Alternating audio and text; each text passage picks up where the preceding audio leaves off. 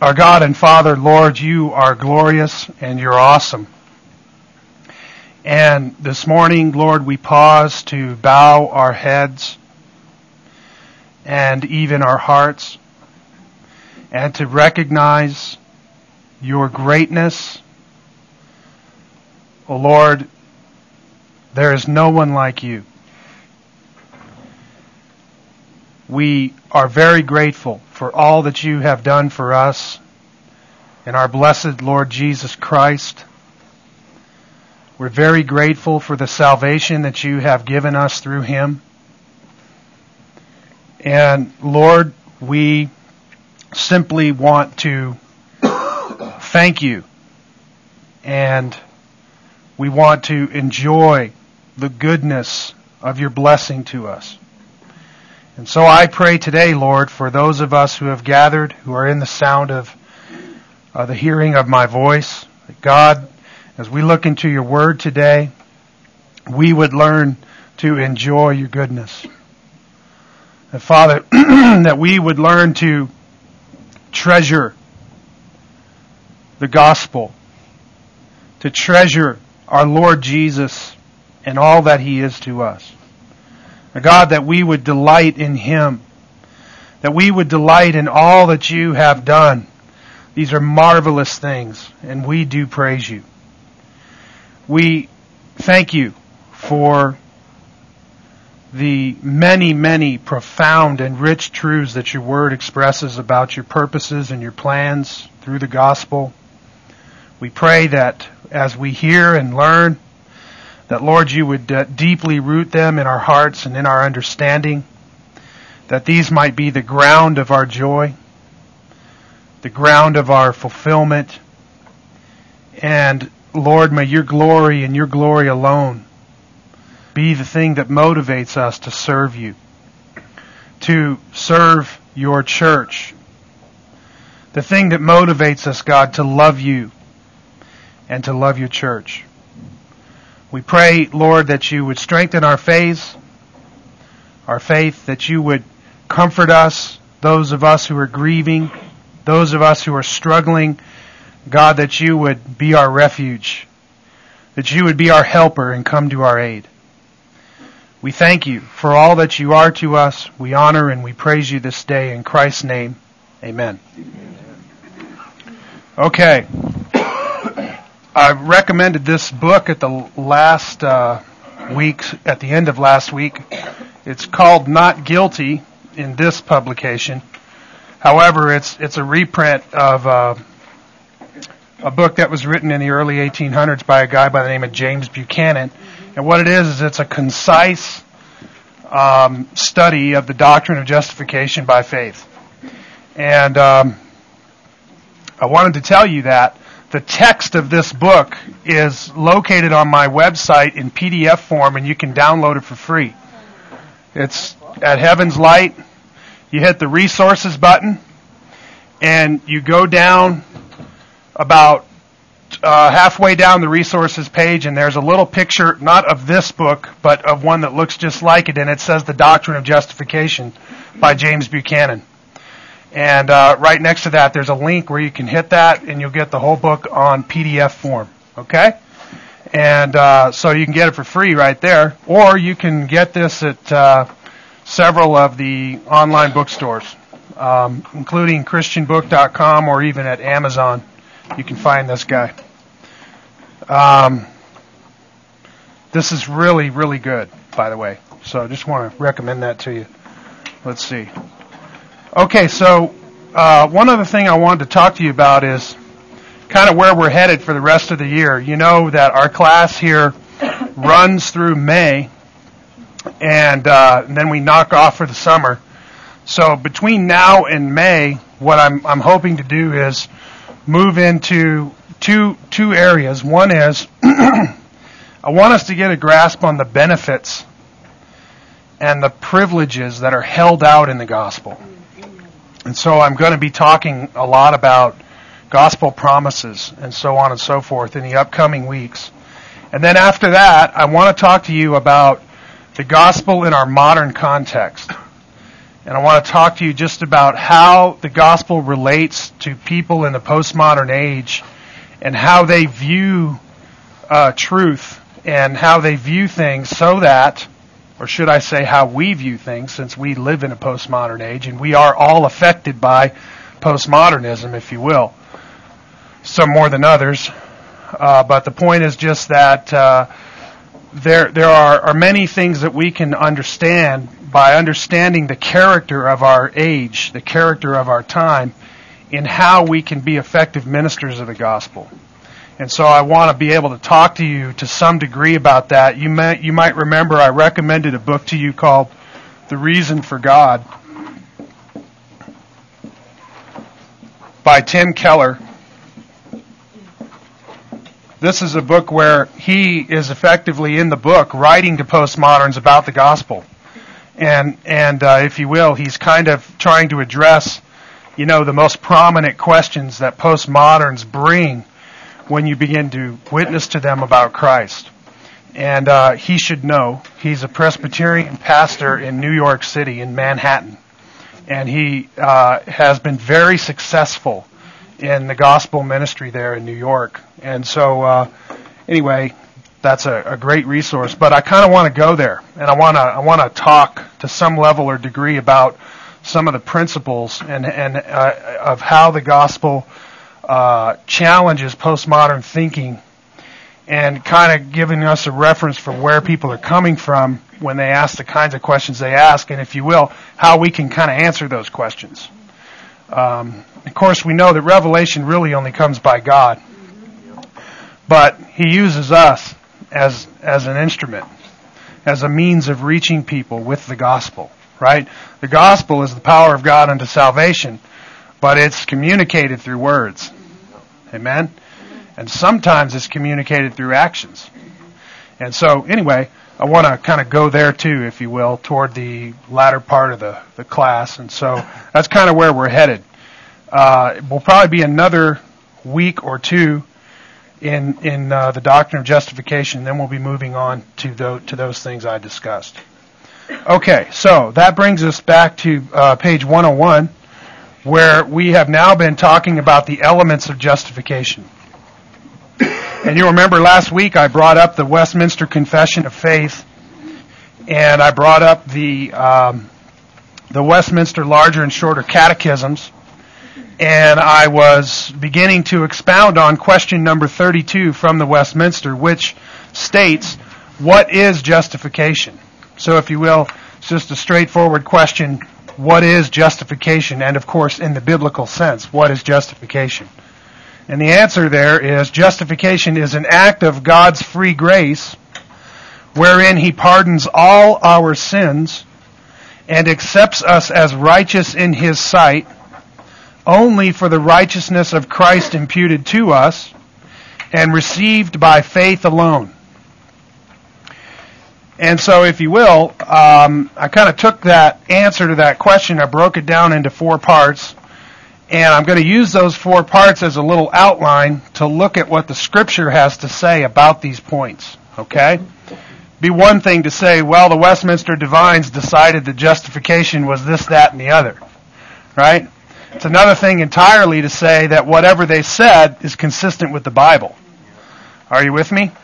So, if you will, I think you'll find with me that these things are entirely consistent with the Bible, and we're going to look and see where and why.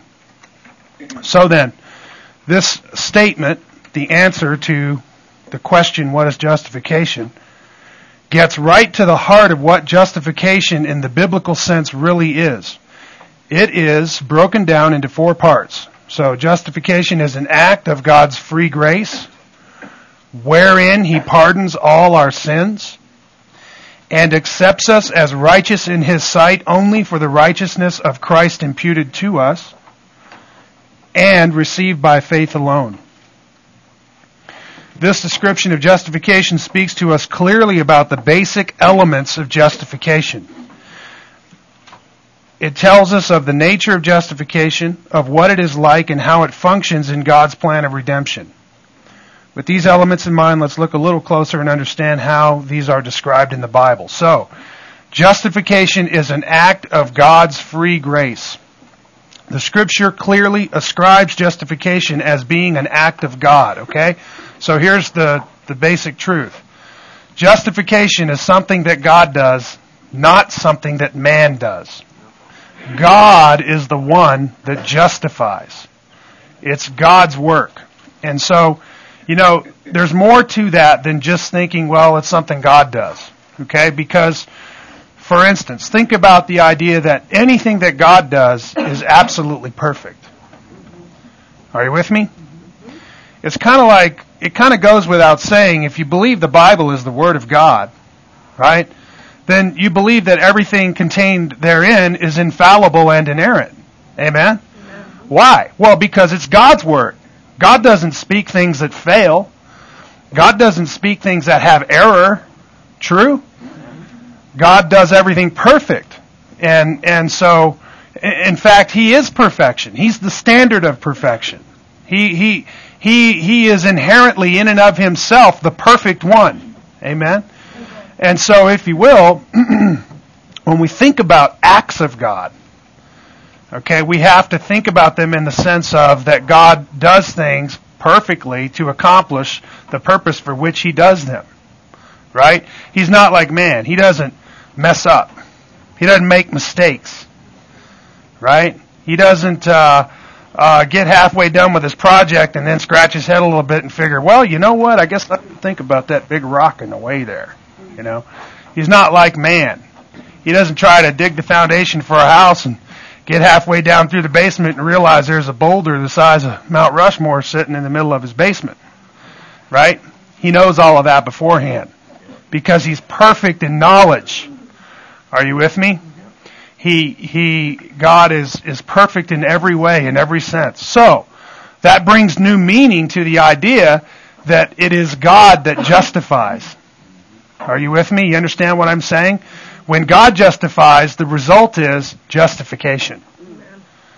When, when God justifies, the result is perfect justification. And so, justification is an act of God. It's something that God does, and this is what the scripture says very clearly, Romans 8:33, who will bring a charge against God's elect? God is the one who justifies. Okay? And of course, in that context, you get Paul's meaning, right? He's saying, look, if God has chosen his people, and then he's chosen to justify his people, who in the world is going to bring a charge against them? Right? The point is somebody stronger than God? Somebody with more authority than God? Who, who, who is going to undo what God has done? Are you with me? So, family, rest in this. Your justification is an act of God. Who shall bring a charge against you? Are you with me? And, and so this is kind of where I'm going. It's an act of God. It's God who justifies. And, if you will, it's perfect. And the other thing is, is that we're justified in the sight of God. He's the one who's creating the standards by which we're judged. Are you with me? It's all flowing from Him. Salvation is wholly the work of God. Okay? And in Galatians 3 8, the scripture, foreseeing that God would justify the Gentiles by faith, preached the gospel beforehand to Abraham, saying, All the nations shall be blessed in you. And so here the scripture says that God would justify the Gentiles. So who justified the Gentiles? God did. It's an act of God. And of course that's just two examples. There are many in the in the Bible. As the scripture describes this act, it is clearly described as flowing from God's gracious character and identifies it as a free gift at no cost given to the beneficiary. Okay, so when, when the scripture talks about God justifying, it relates it to His grace. It relates it as a gratuitous act. It's something that He gives freely. It's something that flows out of God's grace, which means that He's going to give favor that's not earned, right? It's unmerited favor. It's, it's favor that God just freely bestows. Okay? On the contrary, right? We don't deserve God's favor. We deserve God's wrath. Instead, God gives us justification. Are you with me? And so this thing flows out of God's gratuitous nature. It flows out of His free, loving benevolence. Are you with me? And it's also identified in the scripture as a free gift. And if it's a gift, that means you don't you don't earn it and you don't you don't buy it. You don't earn it and you don't buy it. Right? It's a free gift. If it if it if if you bought it, it's not a gift. If you earned it, it's not a gift. Are you with me? But justification in the scripture is related to God's grace and is identified as a free gift. Justification in the Bible is always identified as free and always associated with God's grace. Now, I want to just, to be sure, help you to understand that the term justify or justification in the Bible is not always talking about the legal declaration or the legal term of justification. The word to justify is used in various other contexts. Okay? But when we're talking about justification in the sight of God concerning sins and related to salvation in Jesus Christ, it's always, always related to God's grace, and it's always foreseen as a free gift. For instance, in Romans 3, 24 and following, there it says that we are being justified as a gift by His grace. Now, right out of the words of Scripture, family, how are we justified? As a gift by His grace. Okay? Those are the words right out of Scripture. And you see how clear the Scripture is about this? It's, it's not cloudy it's all, at all. It's crystal clear. You, you need only examine the words of Scripture to understand this truth. It's a gift. And it comes from God's grace. It's freely given. Through the redemption which is in Christ Jesus whom God displayed publicly as a propitiation in his blood through faith. This was to demonstrate his righteousness because in the forbearance of God he passed over the sins previously committed. For the demonstration, I say, of his righteousness at the present time, that he might be just and the justifier of the one who has faith in Jesus. You see, when God justifies, he's just. He's carrying out an act of divine justice. Okay? But he also here in this scripture is identified as the justifier. Okay? It is God who justifies, and he does it as a gift by his grace. Okay? Romans 5, 16 and 17. And the gift is not like that which came through the one who sinned. For on the one hand, the judgment arose from one transgression resulting in condemnation, but on the other hand, the free gift arose from many transgressions, resulting in justification. For if by the transgression of the one, death reigned through the one, much more those who receive the abundance of grace and the gift of righteousness will reign in life through the one, Jesus Christ. Okay?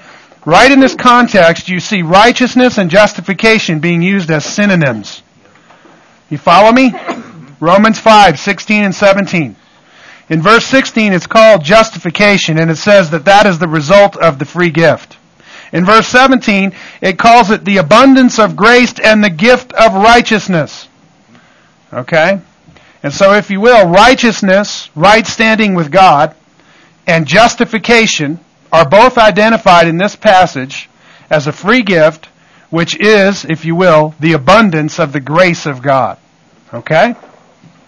And then also in Titus chapter 3 verses 5 through 7, he saved us not on the basis of deeds which we have done in righteousness, but according to his mercy, by the washing of regeneration and renewing by the Holy Spirit, whom he poured out on us richly through Jesus Christ our Savior, that being justified by his grace, we might be made heirs according to the hope of eternal life.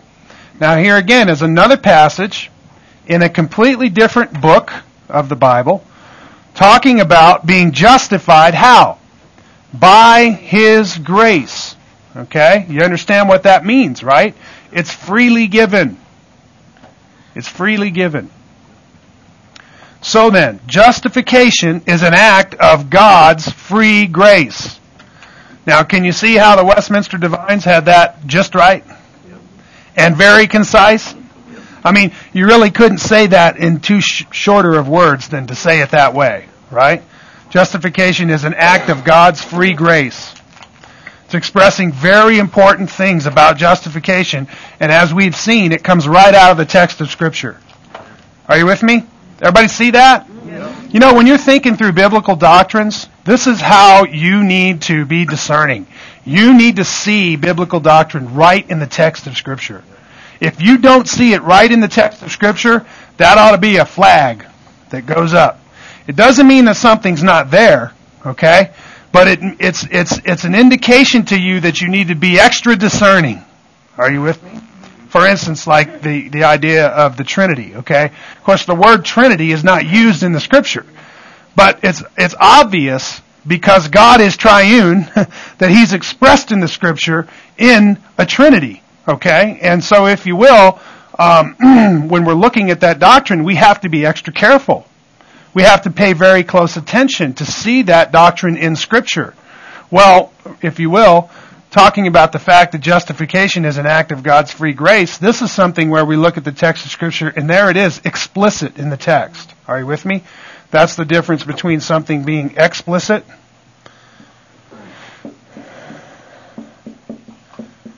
and something being implicit. Okay? This means it's implied by the text.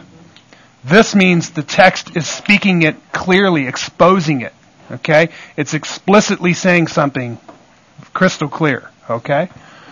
So those are important things in rightly understanding the truth. So, justification is an act of God's free grace wherein He pardons all our sins. Now, how many sins is all of our sins? All of them. Every one of them. Right? You understand the term all, don't you? It's, it's encompassing every. Amen? Yes, past, present, and future. I mean, when God justified me, right? That was 2,000 years before I was born.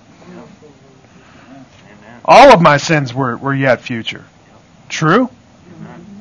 And so, if you will, it's, it's an important thing to understand. But wherein he pardons all our sins. Justification consists, first, in God pardoning our sins. It is a legal, forensic term dealing with the law, and God is pictured as the judge. Okay? So, you know, we need to think about it like this. We need to think about justification in this sense.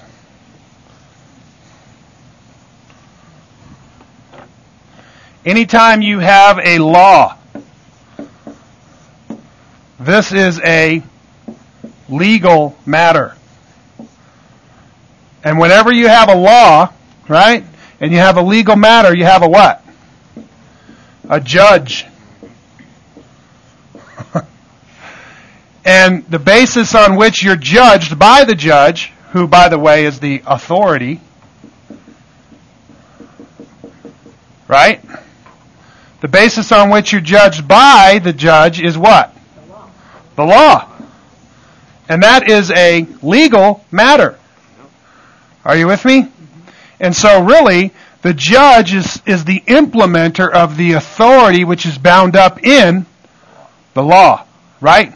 Because what's going to be happening is you're going to be brought before the judge, and there's going to be an accusation that's made against you and then in the tribunal of the courtroom, it's going to be weighed whether or not you're actually guilty of the transgression of the law that you've been accused of. Right? And if you will, that is the proceedings in the tribunal. The proceedings in the tribunal are the presentation of evidence to see whether or not you are actually guilty or not guilty, right? And then furthermore, what's going to happen as a result of that decision, you're going to be sentenced. Right? You're going to receive a, a declaration either of your innocence or you're going to receive a declaration of your justification or you're going to be found guilty and you're going to be sentenced within, again, the bounds of the law. You with me? So, anytime we're talking about law, we're talking about legal, we're talking about forensic, which effectively means the same thing, okay? We're talking about a judge, we're talking about authority, we're talking about binding rules, okay? And that law is what defines the boundaries of that tribunal. Okay? Okay. So, when you think of justification in the biblical sense, okay, we're talking about something that is a legal matter. And you need to understand it that way because that's exactly the way it's presented in the text of Scripture. One of God's attributes is justice. Okay? These are all matters of what? Justice. Why? Because we're going to do what is just or equitable, right? According to the law. These are matters of justice. And when we speak about the character of God, He's called in Scripture, right, as the just one. He's one who is just. He's equitable in all of His ways, unlike man who is unjust, right? God is just. God is righteous. He's holy. He's perfect. He's altogether just in all his ways. Everything God does is perfectly just. God never violates his justice. He cannot violate his justice because it is part of his character. It's part of his nature to be just. Okay? You understand? God would cease to be God if he were not just. And it is impossible for God to cease to be God. It's rule number one in theology. Okay? It, God, it is impossible for God to cease to be God. Okay? And so, in the same sense, it is impossible for God to do something that is unjust. The universe would unravel. I mean, think about it. It, it. You can't even speak about it as something that's even a possibility because it's not. Okay? So, um, one of God's attributes is justice, and he is seen as holy and just, ruling over the world with justice in the scripture. Throughout the scripture, God is seen as the only lawgiver and judge. For instance, in Genesis 18:25, he is referred to um, by Abraham. He says there, "Far be it from thee to do such a thing, to slay the righteous with the wicked, so that the righteous and the wicked are treated alike. Far be it from thee Shall not the judge of all the earth deal justly? Okay, and, and there Abraham calls uh, God the judge of all the earth, right? And then again in Isaiah 33:20, the Lord is identified there. For the Lord is our judge. The Lord is our lawgiver. The Lord is our king, and he will save us. You might be interested to know that the American three-part governmental system was built off the foundation of that verse of scripture in Isaiah. And you have the three branches of American government which flow out of that. But uh, the point is that here in the scripture, God is identified as our judge, and He's identified as our only lawgiver. You understand? So the law has an origin. The origin of the law is God. Okay? And so here's another thing for you to understand about the law of God. Now we're talking about the Torah, the first five books of the Bible, specifically the, that list of commandments that is given therein, okay, summed up in the Ten Commandments. Okay? So the Ten Commandments is not the law of God. That's only a summation of the law of God. It's a summation of the 640 commandments that are contained within the first five books of the Bible. Okay? And so, but, but here's the thing. The law of God through the mouth of Moses is an expression of the character and the nature of God. Okay, so that God is the lawgiver. And when He gives the law, He gives an expression of what justice is. He gives an expression of how justice is lived out and played out in corporate society and as individuals relate to one another. Okay? It's also then the basis by which the priest, who in the time of the children of Israel when the law was given, the priest was the judge, and they would bring the matters to the priest, and the priests would make judgment concerning whatever issue there was. Right? Of course, in the very early days, they were all coming to Moses, and they were driving the guy batty. Right? And so Jethro's advice was, hey, you need to get you a bunch of judges together, and they worked on that for a while, and then finally, when they got into the land, the way that this system worked was they would go see the priest, and the priest would make a judgment according to their system. You see this all the way through that age into the time of Christ where when they had a judgment and proceeding uh, that required an appeal, right, it was brought to who? The high priest, right, which is where they brought Jesus. Remember? They brought him to the house of Caiaphas, the high priest, because they wanted to kill him. And there was a tribunal that night in the court of Caiaphas's house. Are you with me? And so, if you will, the, even in that later time, they were making these judgments and holding these tribunals according to the law of God. Okay? And uh, so, the, the, the point is that God is our lawgiver, and His law is an expression of His character, of His nature, of what is truly just and righteous and equitable and fair.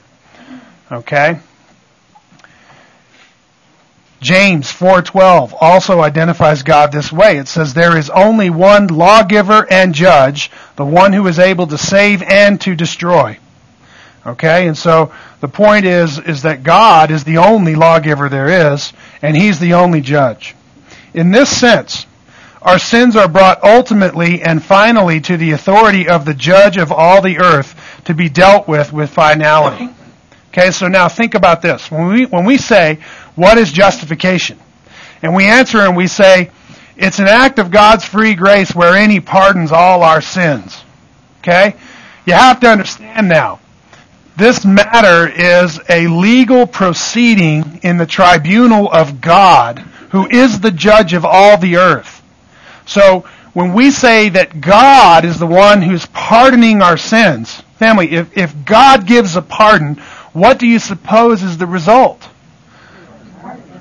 You're pardoned, right? And anybody going to overturn that? Here's what it means. Freedom. Freedom. That's what a pardon is. That's the result of a pardon. right? Freedom from what? Freedom from the consequences and the penalties of the law. Right? Didn't mean you didn't commit the crime. It just means that the lawgiver has set you free, or the one who holds the authority of the law. Okay? So, uh, but in this case, God is both. He's the lawgiver and the judge. And so when He gives a pardon, guess what? You're pardoned. Okay? So, I want you to understand this thing. When we talk about God pardoning our sins, we're talking about something that happens with finality. There isn't a higher authority to, to appeal to. When God makes a judgment, okay, that thing is good as done. Alright? Justification concerning our sins before God then is a legal or forensic proceeding in God's tribunal. It is here where we receive a pardon from God, which means a release from the penalty of our offenses, a free remission of the penalty or consequences of sin. Okay? Look up pardon in the dictionary. Here's what it says. A release from the penalty of an offense. A release from the penalty of an offense. So, if you think about it in this sense, you're in prison. Why are you in prison? Because you broke the law. And the judge said, your sentence is to go to prison. And so there you are in that prison and you are held what? In bondage. You're held captive by the authority of the law. And the governor gets into office and you're his old buddy and so he sends down a pardon and guess what? So even though that judge said, man, you're going to spend 27 years behind bars, right? This governor holds the power and the authority over that judge, over that, that uh, consequence of that sin, of that crime. Okay?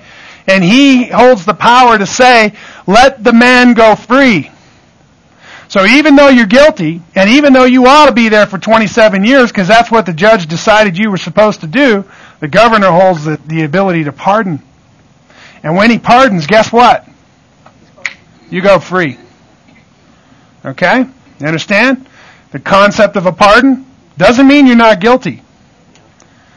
It doesn't mean you're not guilty. What it means is your sentence has been commuted.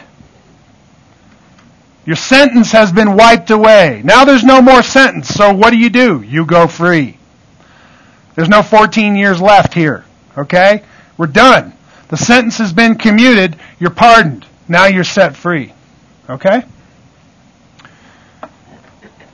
It's a release from the consequences. It's a release from the penalty. Okay? You understand this guy's in prison. That's the consequences of his crime. Okay?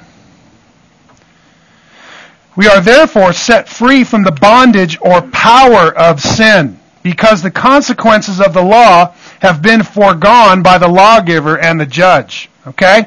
So I want you to think about this for a minute. 1 Corinthians 15:56 there is a very profound statement about the law and about death. Look what it says.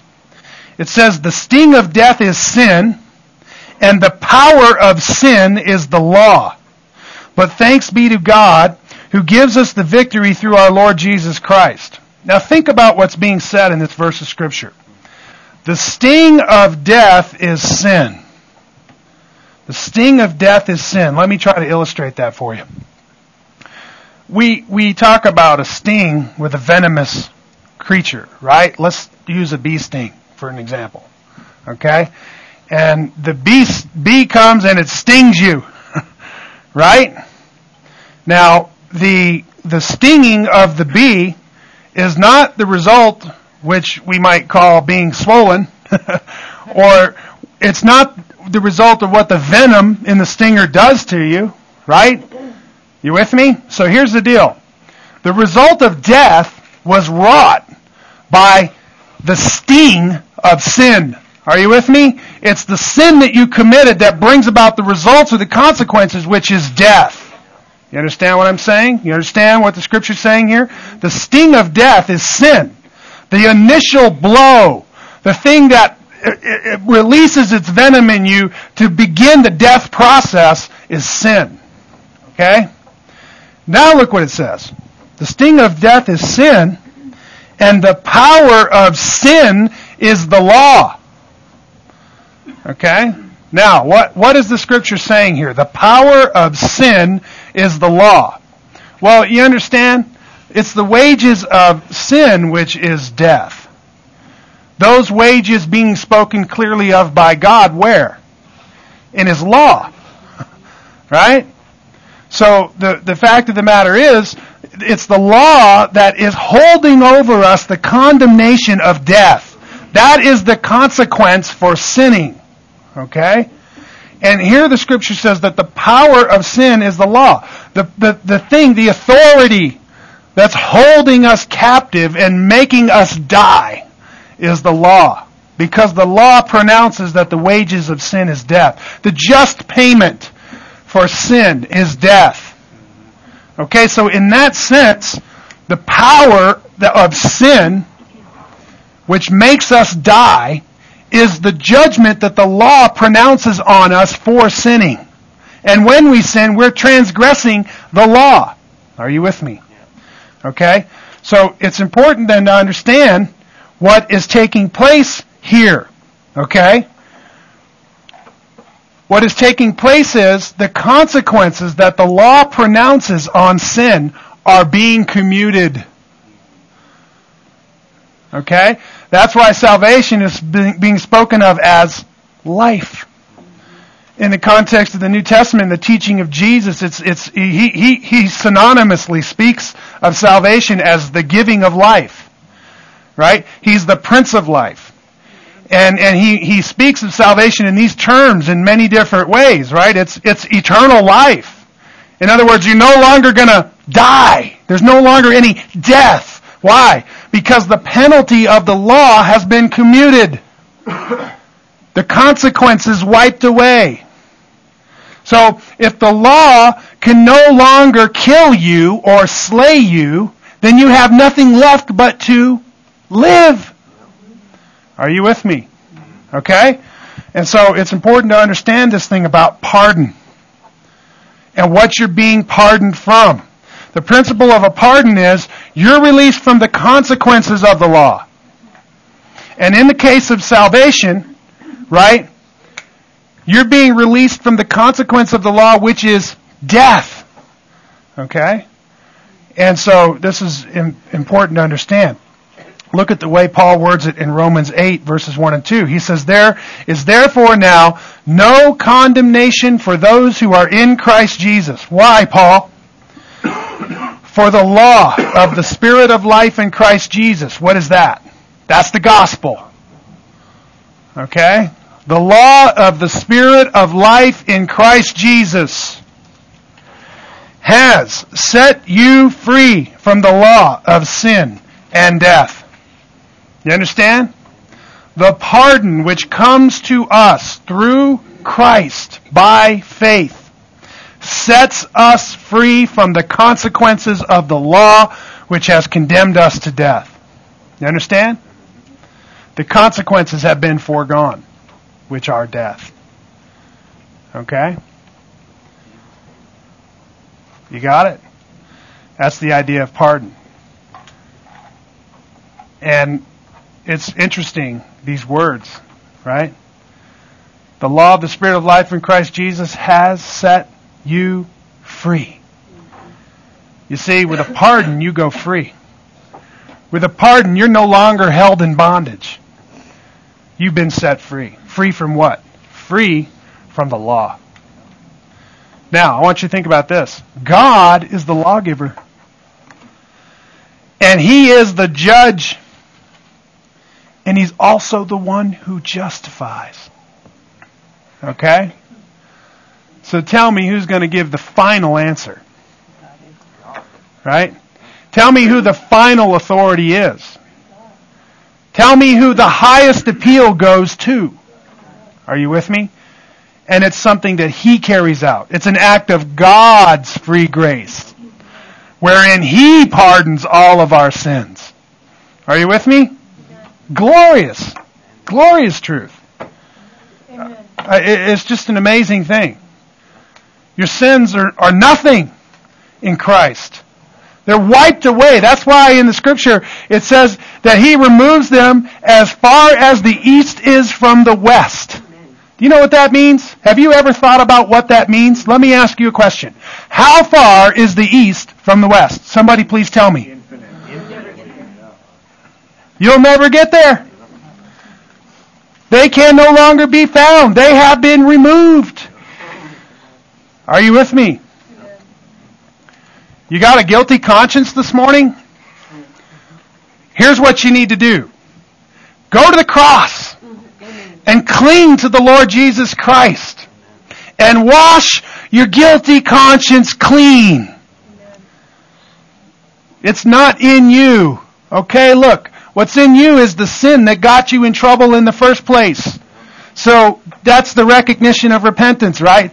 I am a sinner. I won't even lift my eyes toward heaven, but beat my breast saying, God have mercy on me, a sinner, right?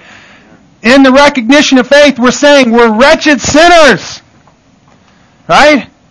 But we're looking to God for His mercy, for His pardon, for His justification. And guess what? That's exactly what He gives to those who ask for it. Right? So, if God removes the consequences of your sin, what then of your guilt? Are you with me? What then of your guilt? Well, the guilt may remain. The guilt may still be there, but since it has no consequence or no penalty left, it's canceled. It can accomplish no thing. It's a nothingness at this point. Why? Because whatever the consequence of guilt is has been wiped away. Are you with me? This is a glorious truth, family. This is what it means that God pardons all our sins. This does not mean we are not guilty, but that the consequences of our guilt have been foregone or remitted, paid in full by our Redeemer. This is called expiation. Okay?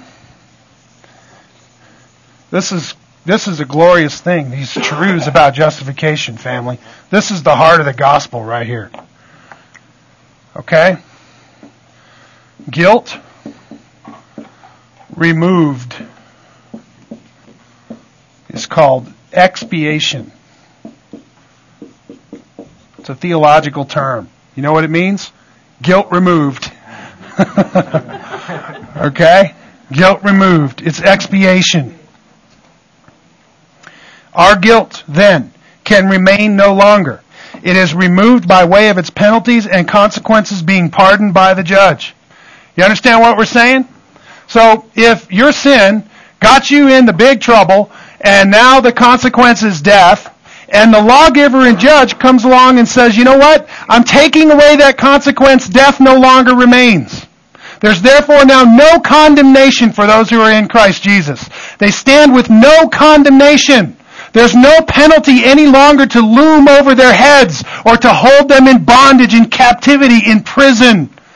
Okay? That consequence is removed. Okay?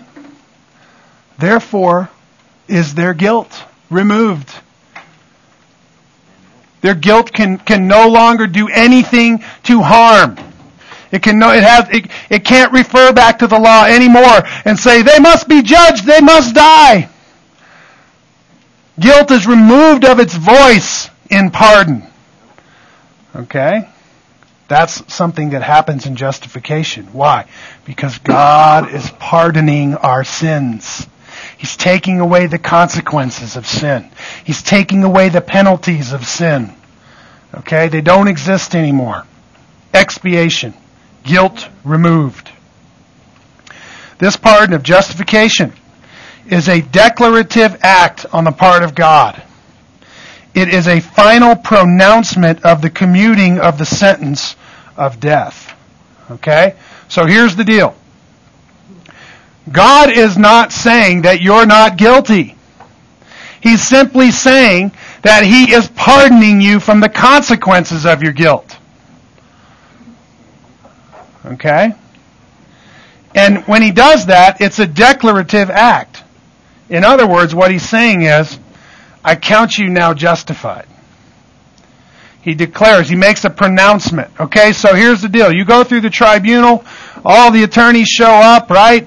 And um, it's decided that you are a guilty sinner, and the wages of sin is death, right? But then all of a sudden, our advocate shows up and says, wait a minute here, God, time out. I realize she's a sinner. I realize he's a sinner. I realize that the consequences are death. But I paid that penalty in full. It's been paid for. It's, it's, it's, it's, it is finished. It's summed up in the debt that I paid, and so therefore I am buying them back. I'm redeeming them from that penalty of death. And on that basis, I want you to declare them justified. So what does God do? Declares us justified. And here's what Jesus says. He says, He who the Son sets free is free, free how? You know what that means, right? That means free for show. Are you with me? And I want you to understand what it is that's for sure. Free. You understand what free is? Free.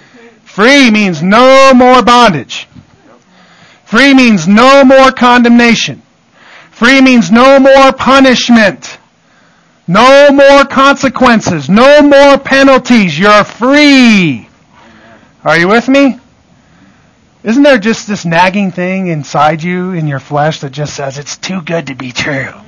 I can't be let off the hook like that. I don't know about you, but I got that little old wicked guy in there. Keeps raising up his ugly head. Right? And I got a sword by which to hack him to bits. Amen. Are you with me? And and that's the whole point of it, family. This is what God has done. He has utterly removed the consequences and the penalties that the law declares upon us because of our guilt. He has dealt with our sins with finality.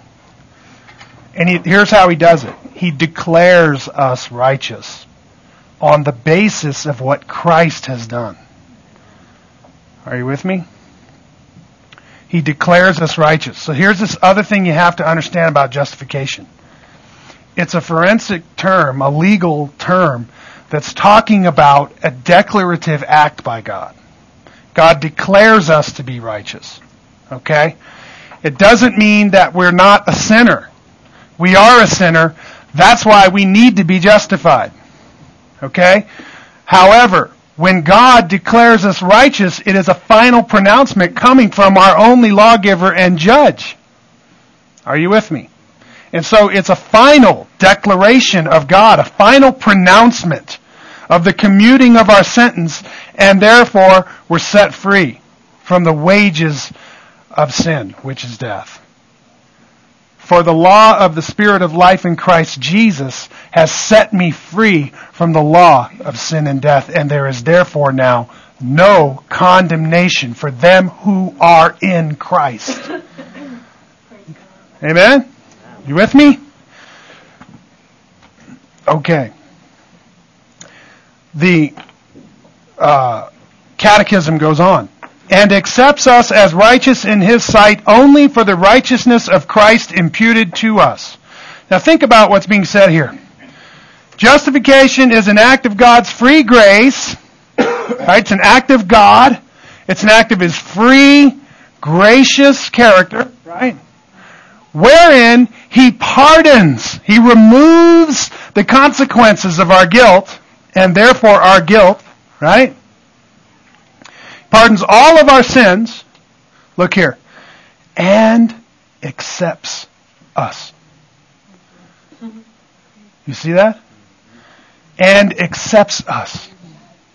So he takes away all the consequences and the guilt of our sin, and then he accepts us. He accepts us as righteous in his sight. Okay? But look here. That doesn't mean you are righteous. It just means that He accepts you as righteous in His sight. Okay? How? Only for the righteousness of Christ imputed to us. You see that? The basis of all these things that God is doing is, is the work of Christ and the person of Christ. Okay?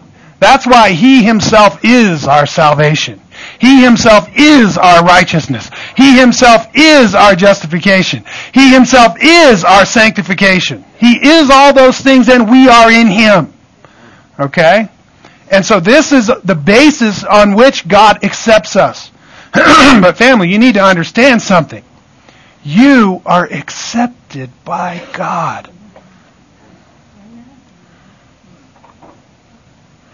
Or in the words of Ephesians 1, accepted in the beloved, in the loved family of God. You're one. God has taken you in and accepted you. Okay?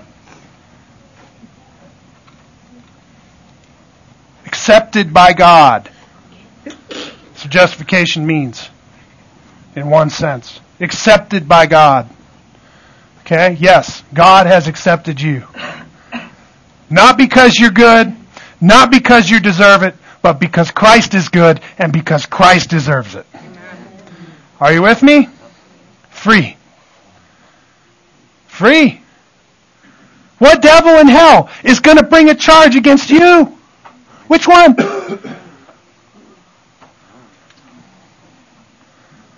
it's God who justifies. If God be for us, then who is against us? Shall nakedness or famine or peril or sword, right? Name your poison, right? What is going to stand against those whom God has chosen? And those whom God has justified? And those whom God will glorify? You see, salvation's wholly the work of God. So rest, okay, will you? Will you finally rest? Rest. Don't let any religion doctor beat you over the head any longer. Okay? Salvation is in Christ and it's on the basis of what He has done. You're simply a mourner in Zion clinging to His cross. Sorry that you sinned and happy that you've been released from its penalty. Are you with me? We're those mourners who leap for joy. That's the paradox of salvation. Right? You with me? Okay? Okay. Glorious. Glorious things of thee are spoken. Would you agree? okay then. Apart from the removal of the consequences and subsequently our guilt, we are also credited with a positive righteousness in this justification. We are said to now possess the righteousness of God. This righteousness means right standing with God or acceptable in His sight. Remember, He accepts us. He accepts us as righteous in His sight. Okay? Because the penalties of sin have been satisfied by Christ's payment at Calvary, Calvary, we are free from any accusation or blemish of any kind. Okay? Here's the deal. Here's Shaan, right? And he comes into God's courtroom, and there he is right there, and guess what? He's got all these blemishes and sins piled high to the mountaintops. Sins, thousands of sins. You're with me? If you're anything like me, it's thousands. Okay? Millions is a good term. Yes. Zillions. True? Okay? True. This is the truth. Okay? But Colossians 1:21 22 says, "But now he has reconciled you by Christ's physical body through death to present you holy in his sight, without blemish and free from accusation." You understand what that means? Here's what that means. I'm still there in the sight of God, but guess what? All the blemishes and all the accusations have been removed. And there I stand in the sight of God. Not one accusation to my charge. Not one blemish on, on my record. You understand? It's on this basis that we are accepted by God as righteous in His sight. Why? Because there isn't any unrighteousness in us left. It's all been removed. It's all been expiated. Okay? Now we're going to get to the mechanics of that here in, in a week or so, Lord willing where we'll talk about how he does that. Okay? Because you remember God does everything just. Right? He doesn't just decide, well, I'm going to wipe them loose, right? Those sins get paid for. Every last one of them. Okay? But the fact of the matter is, this is how God accepts us. He removes all the accusations and all the blemishes. Okay? Now this righteousness is the righteousness that God both requires and provides in Christ. Now think about this. God, being the judge and being the lawgiver, has laid down the standard for what he requires. Okay? He's also the one who comes along and provides that right standing and that righteousness according to that law so that when God accepts us as righteous in His sight, how righteous do you suppose that means we are? Perfectly righteous in the sight of God. Perfectly righteous in the sight of God. Okay? Here's how the New Testament describes it. 1 Corinthians 1.30, But by his doing you are in Christ Jesus, who became to us wisdom from God, and righteousness, and sanctification, and redemption, that just as it is written, let him who boasts boast in the Lord. Now look what it says about righteousness here. It is a righteousness who came, or which came from God. Do you see that? God provides the righteousness that he requires. It comes from Him. It's perfect, family. You're accepted in the sight of God not because you're good. On the contrary, you're not good. Right? You remember the little R.C. Sproul CD? Simul justus et peccator. Did anybody hear that part? Remember that? Simultaneously just and sinner. Right? You're still a sinner, but God declares you just. Right? Glorious. How about Romans 5:19? For though as through one man's disobedience the many were made sinners, even so through the obedience of the one the many will be made righteous. Okay? How will you be made righteous in the sight of God? Through the obedience of the one. It's through the righteousness of Christ. How does he accept us? As the Catechism states, only for the righteousness of Christ imputed to us. It's a free gift. In the context of Romans 5, it's the free gift of righteousness that he gives through the obedience of the one. Amen? You with me? Or 2 Corinthians 5:21, God made him who knew no sin to be sin on our behalf that we might become the righteousness of God in him. And here the scripture going so far as to say we have become the righteousness of God in him. That's how clean you are washed, family. Washed clean of all the accusations and all the blemishes, and then guess what? A robe of righteousness to cover over the perfect righteousness of Christ acceptable in the sight of God. Amen? You with me?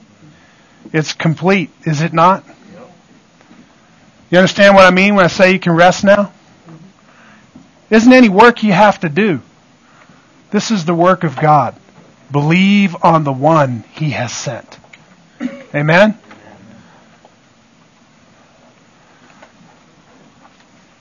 It's too good but it's true. Let's pray. God our Father, we know that this is a supernatural truth. That God, it is, it is hard to grasp in our earthly selves. But Lord, your Holy Spirit lives in us and He gives us deep insight into this matter. I pray for everyone within the sound of the hearing of my voice that God, these words would set them free. And that God, they would begin to understand the great freedom that they have in Christ, having all of their sins pardoned and canceled and now being accepted in your sight, God, because of the righteousness of Christ. I pray, Father, that you give us insight to understand and moreover to treasure this Christ, Jesus our Lord, to treasure him and God to, to begin to understand all that He has done for us and to rejoice and be glad in it.